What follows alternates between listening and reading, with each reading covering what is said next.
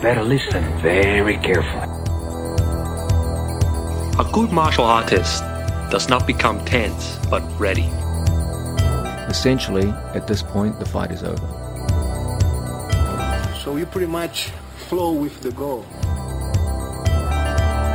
Who is worthy to be trusted with the secret to limitless power? I'm ready. Trending. What's happening in the world of BJJ and MMA? 10 minutes. Let's go. Straight out the gate. One of the biggest drug upsets, Bust. reveals, busts in BJJ history. Let's name them. They will be This named. is the biggest drug bust since El Chapo. That's what I'm going to go out and say. Massive. Five high level jiu jitsu athletes Igor Nascimento, Yonatas Gracie, Fuck, and he looked so good at that. Who's number one? Because he Bro. was juiced to the gills. Cyborg, Roberto Abreu, of Yep. course. A head that size can only be from growth hormone. of course, Jose Cardozo, and then guess it, Wagner Rocha. Shock horror, who wouldn't be tested, refused to. Well, the fucking classic thing was that on the podium for that event, the first and second place were empty. Yeah. It was just the two third place winners that were pre- ev- just present in the bailed. photographs, right? Yeah. And they all said apparently, oh, I had to bail because we had to get our flights. Sure. When it was like, i- if you make it to the podium, you get tested at that point, right? Yeah, because they, and it's funny, Craig said this too number two is not safe anymore.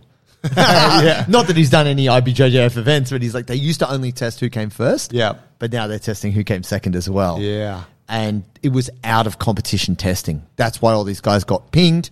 Three year ineligibility status. Right. So, look, I don't think it actually hurts them that much because they're not really doing IBJJF. You would say that they knew it was coming. Yeah, And that it's a they long time fucking coming. doubled down on the dosage because they're like, hey, I'm going out on top. Yach. Yeah, and we got well, we got ADCC coming up, so we need to Yeah. get ready for that. And I mean, ADCC still don't care, right? Still No, do they're it if not you want. testing. Yeah, sick. so man, that's Matt, love it. Keep that. Keep that same energy. yeah, Mo. we want that pride energy. We want that Vanderlei Silver fucking circa 2000 energy. Um, so that's huge. I think we should see more of that because I think it's definitely understated. There's so many people out there still using and not getting tested. I think we'll see more or less. And my case for less is perhaps they go, "Fuck, we're ru- we're like we're crushing all the Destroying competitors the here." sport. Yeah, like We've it's, got no one left. It's like when they took drugs out of bodybuilding and Yeah. bodybuilding shows plummeted because they Yeah. because it was boring. They were Who all we've little. got? We've got Mikey Musumeci versus no one. Mikey wins by default. Okay, we're going to jump across now. Polaris just did their first ever female Grand Prix, and uh, there was a bit of an upset. Elizabeth Clay came in, toe hold uh, Fionn Davies, who I think Fionn might have been like a favorite.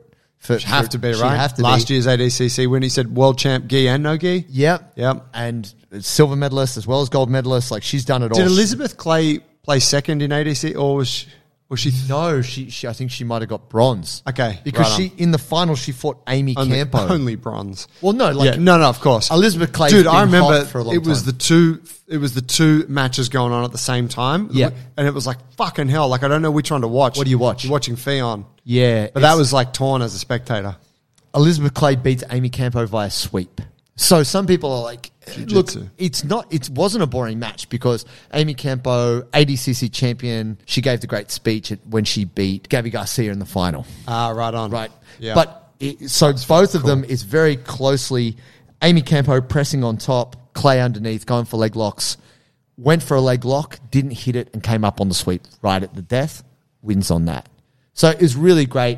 Polaris copped a lot of heat for not giving women's jiu jitsu enough attention. Yeah, so got to give them props for that because they did cop heat for not having any females on their cards. I remember Yep. Fionn made that post, which we referenced, we spoke about some time ago, Before. and I think it's a big deal for an organization, to go, yeah, fair enough, we'll take that feedback on board, and here's what we're doing about it. And- versus what we've seen with other sort of smaller organizations where they're like they try to defend their position and be like, no, like we don't give. We don't have female divisions because of X, Y, and Z. It's like no, just Mm. just change what you do. Just do it. And Yeah. these Nah, matches were good on you guys. These matches were exciting.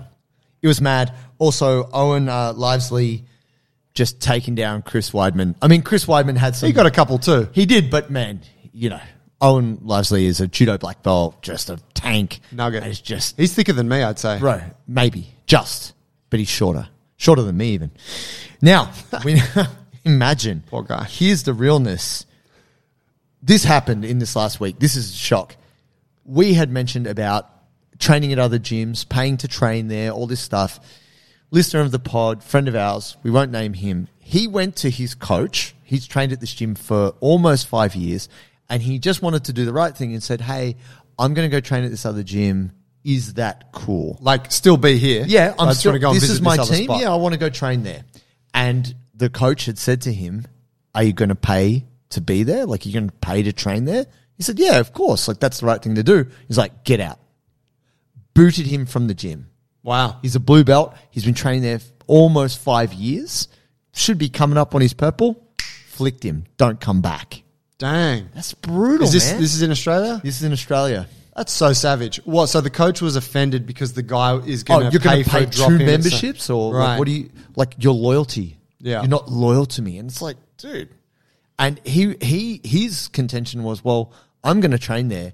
I might learn stuff from there, which helps our gym get better. Nah, get out.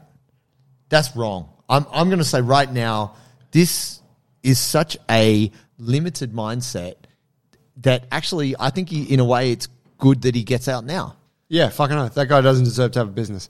No. It's um, it's total scarcity mindset, right? Yeah. It's like I got to hold clutch onto everything because there's not enough of, of anything around. Yeah. It's like, dude, fucking be cool, and your boy is gonna stay here and train there and bring cool shit back. Yeah. and also be really stoked because you're a cool coach, and like, there's so much benefit to just being cool with that stuff. yeah, it's so strange to me. And and and he was actually messaging with me like, man, I'm so upset. All my friends are there. You know, we've talked about this. He had a huge sense of loss. And I said, yeah, man, I, I totally understand that. Like, that makes sense. It's understandable. But also, fuck that guy. That is the worst attitude someone could have to you. Imagine that. Sounds like time for a mass exodus from that academy. Well, I think it could happen. Just right? saying, it's often something like that, and then other people go, "Yeah, this guy's a dick." you yeah, know? why, why are we putting up with this? Yeah. And so, man, I wanted to bring that up because you might be out there thinking a similar vibe, similar thought, but maybe being a little bit scared because you're like, I don't want to lose my mates. I don't want to whatever. But you never know. You might be the, uh, you know, you might be the straw that breaks the camel's back to go, you know what? Everyone needs to get out of here. Yeah, I think there's um like just to be very clear about that that you are not indebted to anybody and you got to do what you need to do to make your jiu-jitsu work and what's enjoyable for you and you are paying a membership at your academy and so by virtue of that you pay for what you get. You have no obligation to them outside of that. Yeah. Right? It's like sure if you were training there for free then maybe there's some kind of thing where it's like well the coach is giving you something but no you you're paying for that service.